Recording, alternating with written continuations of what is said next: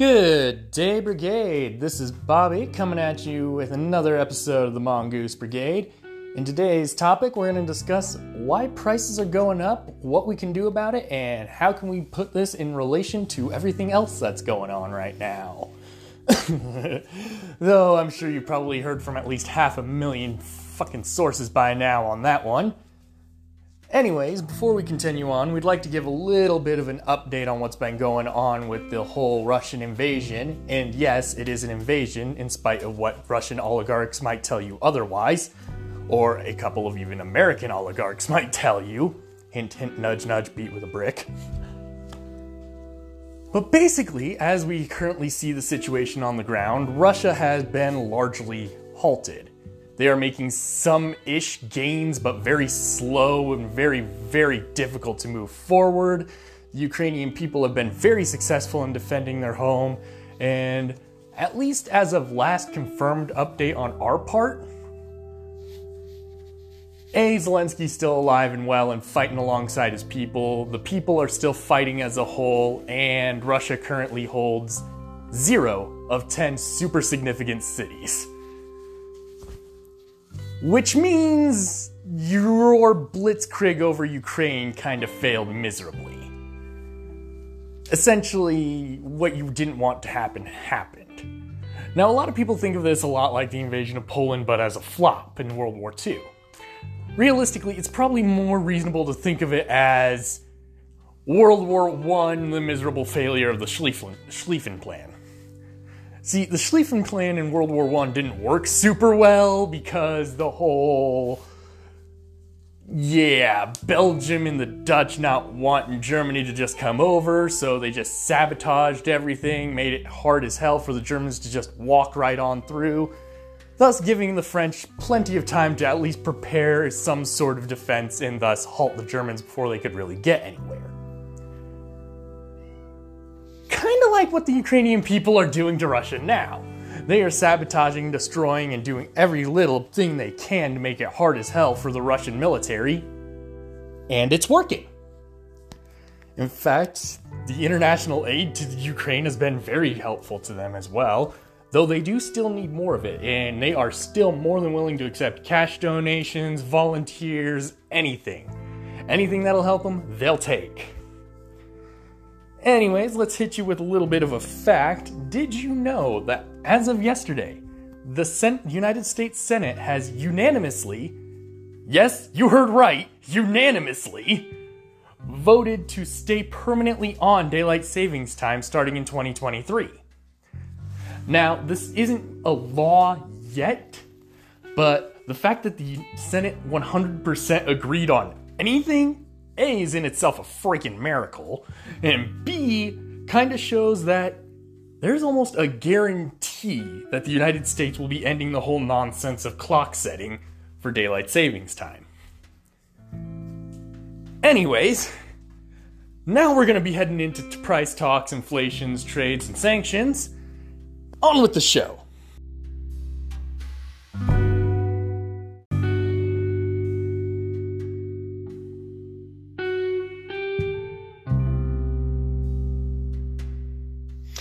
So, as we've mentioned, we're going to be talking about some of the uh, whole idea of prices going up in the American Union and like crazy.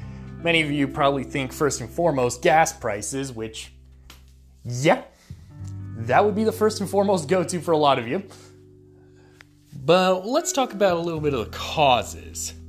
So, first and foremost, let's address the elephant in the room the Russian invasion of Ukraine. Though, in terms of like gas prices and such, believe it or not, you wouldn't think that this would have a great effect on the American Union, especially given that we don't really rely heavily on Russian oil and, in fact, get it more from the Middle East. But there are a couple key things to note. One, Russia's in this wonderful little organization called OPEC, the Organization of Petroleum Exporting Countries, and, well, the Saudis are kind of weird. Believe it or not, they treat us like a bitch. And when you consider the relationship between the Saudi dynasty of Arabia and the American Union, yeah, they do treat us like we're bitches. But that's an interesting thing about it. Why would this overall affect prices? Well, because OPEC has a large control over global supply of oil. And even if so, while we may not necessarily import Russian oil ourselves, Russia does export its oil around the world. And many of these countries joining us in these sanctions have also banned the importing of Russian oil.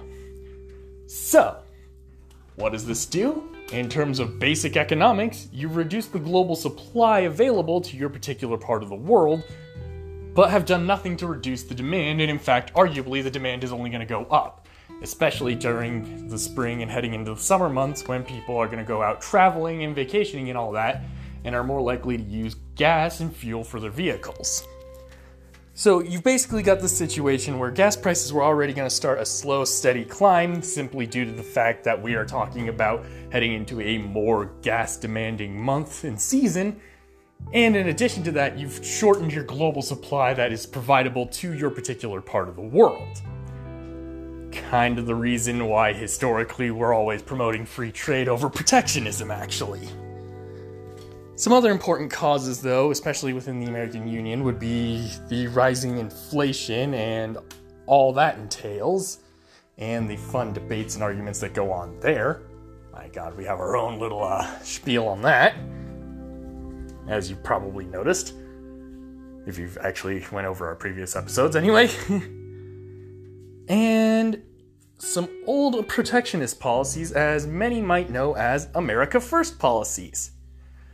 Protectionism by any other name is still shit. But part of this is it's limiting our trade and abilities and limiting what we can import because of tariffs, particularly on a nation called the People's Republic of China.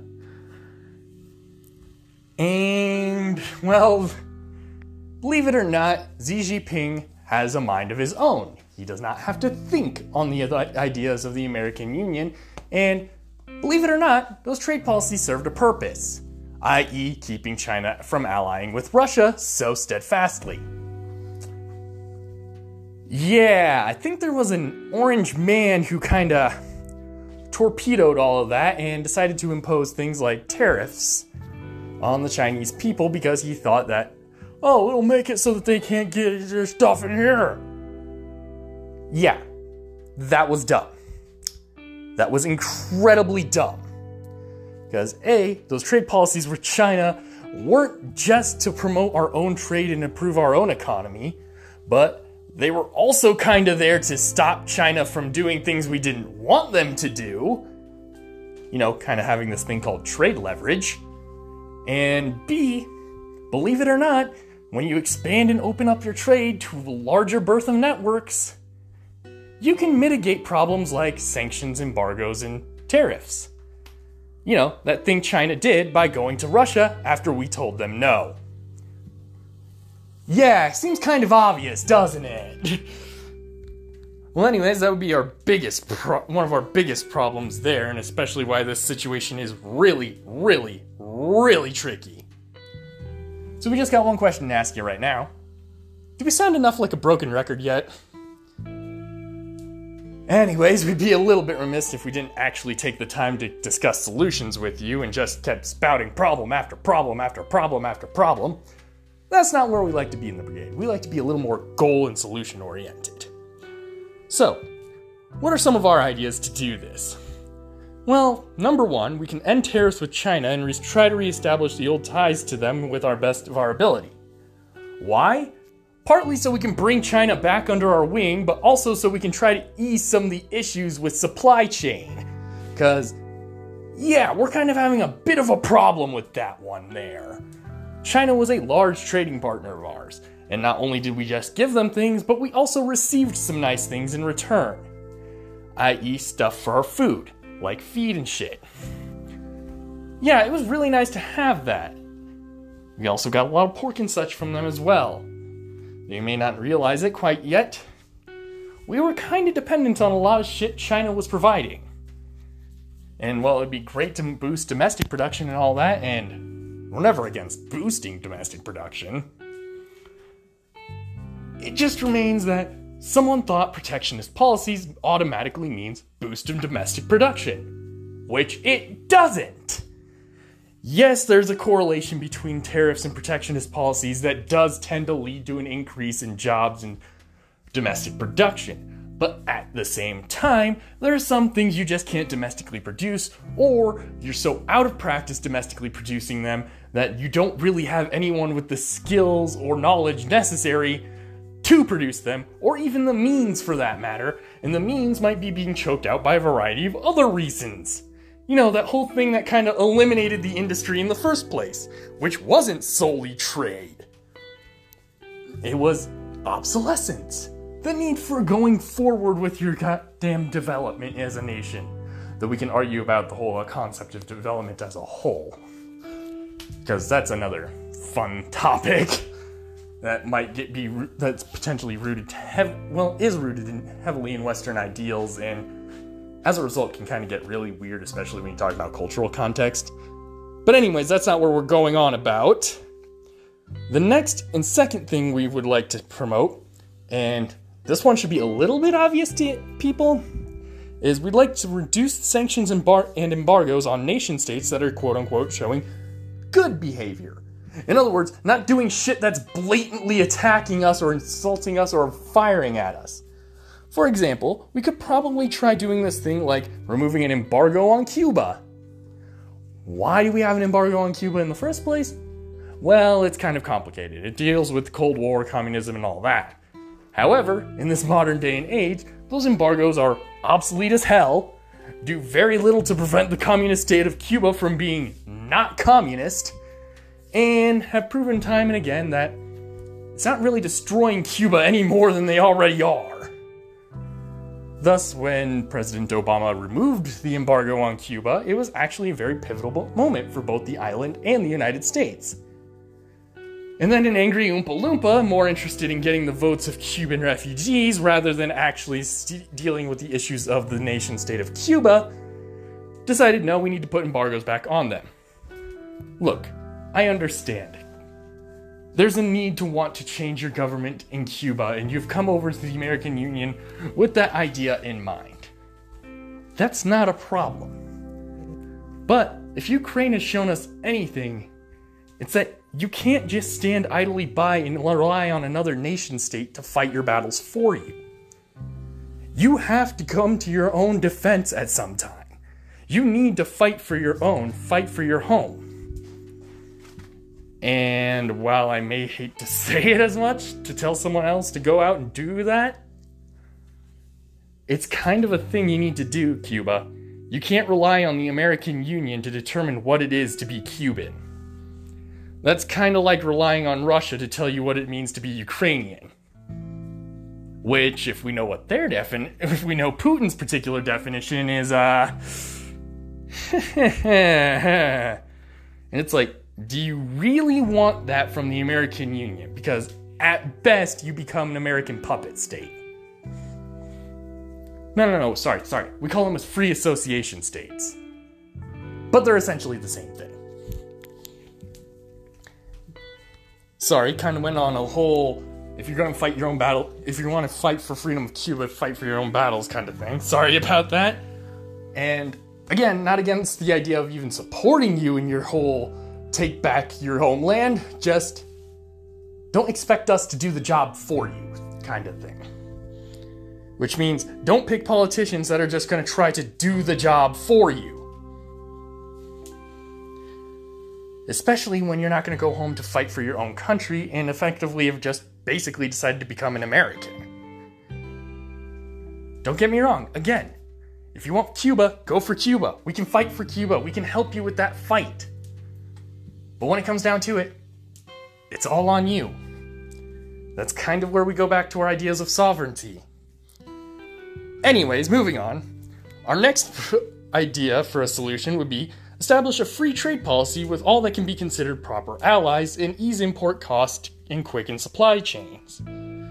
So, by establishing this free trade policy, which we actually kind of already have to a certain degree with a lot of our allies right now in the world. I believe NAFTA originally was one of those ideas, though that one's been torpedoed, so we're gonna have to rebuild that. Uh, Our trade with most of the European powers is largely free trade with very limited sanctions and export and import fees and all that and stuff. That we could make it a true free trade pact, bring that into NATO, which would be really nice to have. Especially since it would cheapen the cost of sending anything over to Europe and vice versa. We wouldn't have to be a part of the European Union. Another thing we could do is increase domestic oil production in the short term and use that time to develop alternative energy sources for long term cases in easement. Like, for example, use all the federal land that exists in desert environments that aren't national parks and construct solar arrays on them. A similar thing can also be done with eastern and western mountain slopes. Additionally, we could build proper infrastructure for harnessing any and all geothermal energy sources which we don't have a shit ton of, but we do have quite a few, mostly on the Pacific coast. Could develop and build coastal wave breaks for capturing tidal energy. A less than common one, but it's definitely possible, definitely doable, and would be an interesting way of harnessing hydroelectric power.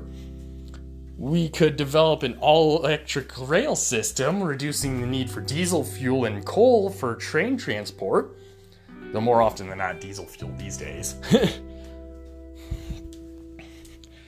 Promoting and producing bio-usable di- biodiesel would also help a lot with that. And in addition to that, we could use the recently developing marijuana industry to use hemp oil to produce diesel.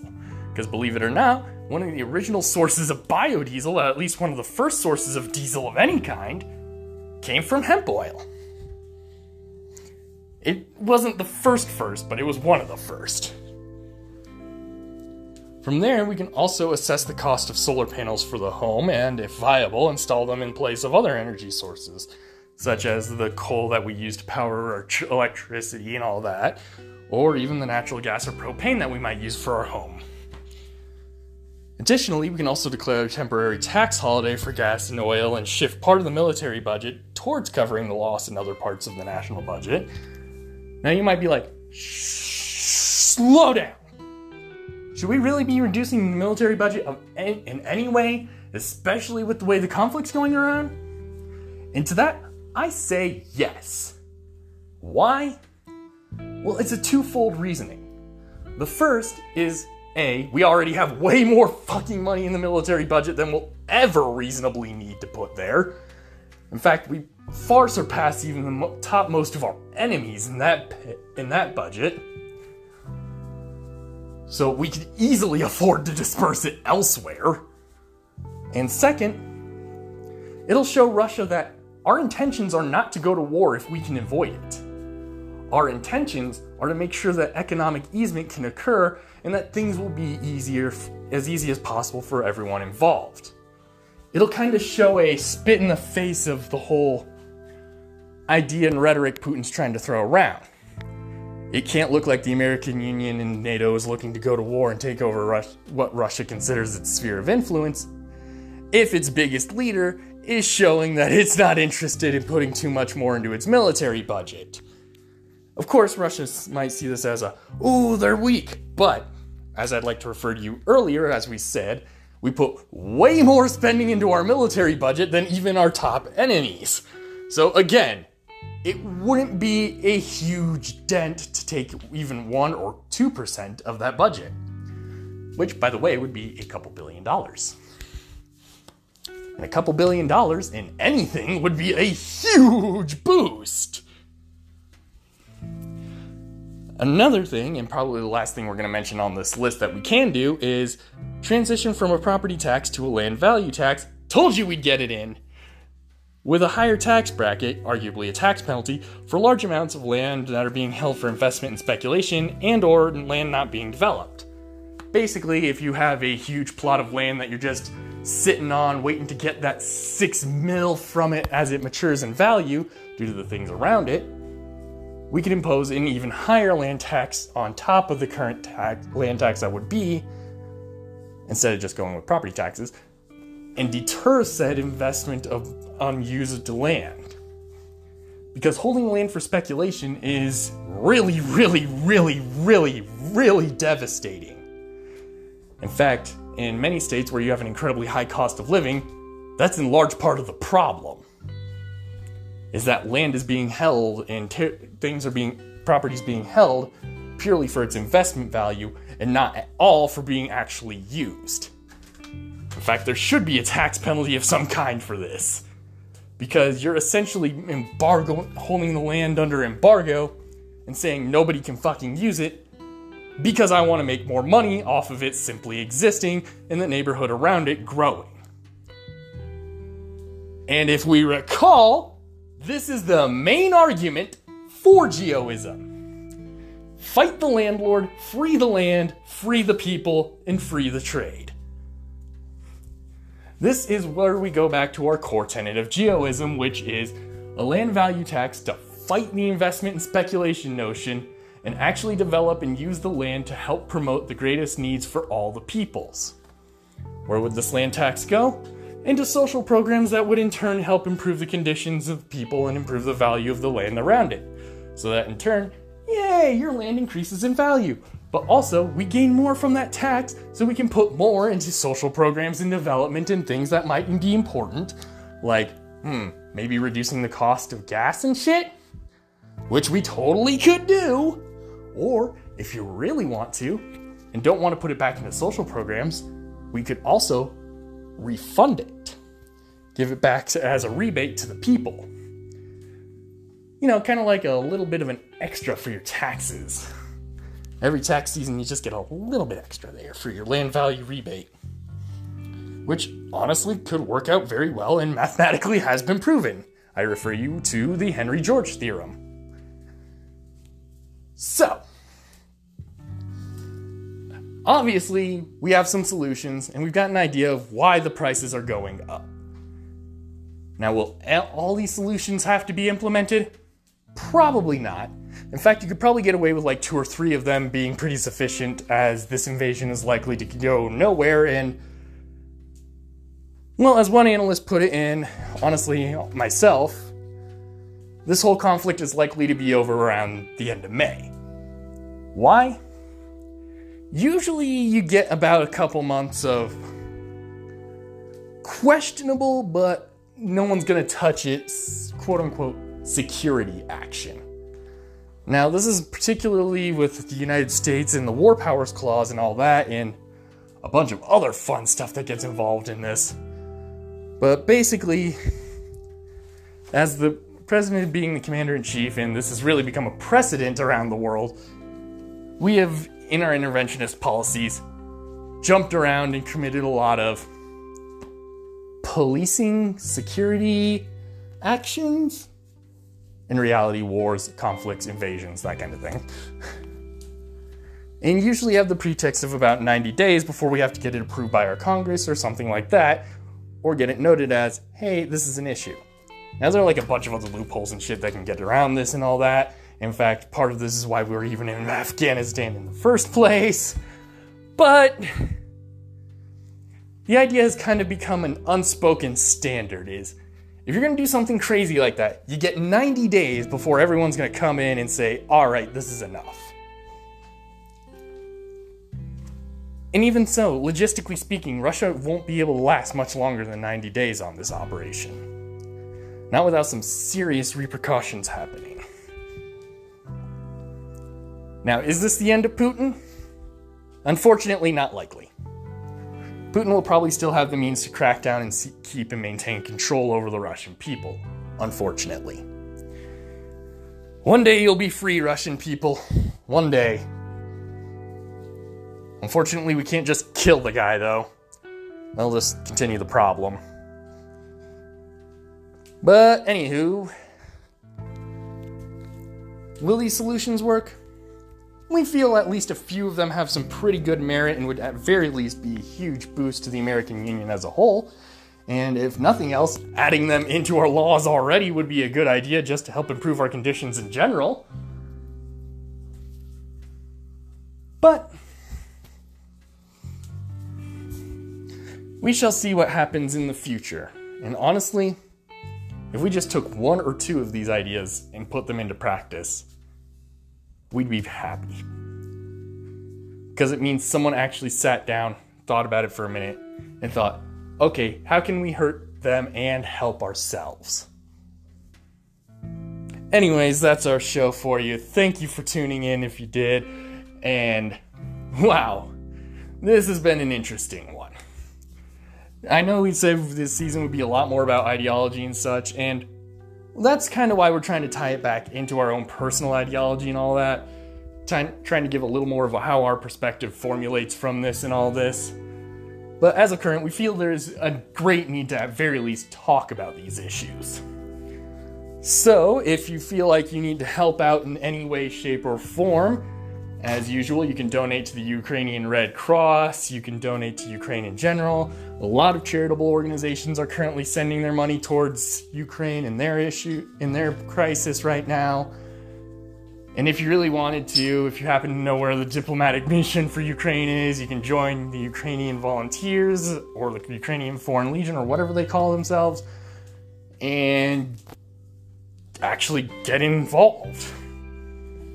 Or you can also write your congressman, or if you're a Trump supporter, tell Trump to shut the fuck up about supporting Putin. Because as much as he wants to say he doesn't, he definitely does.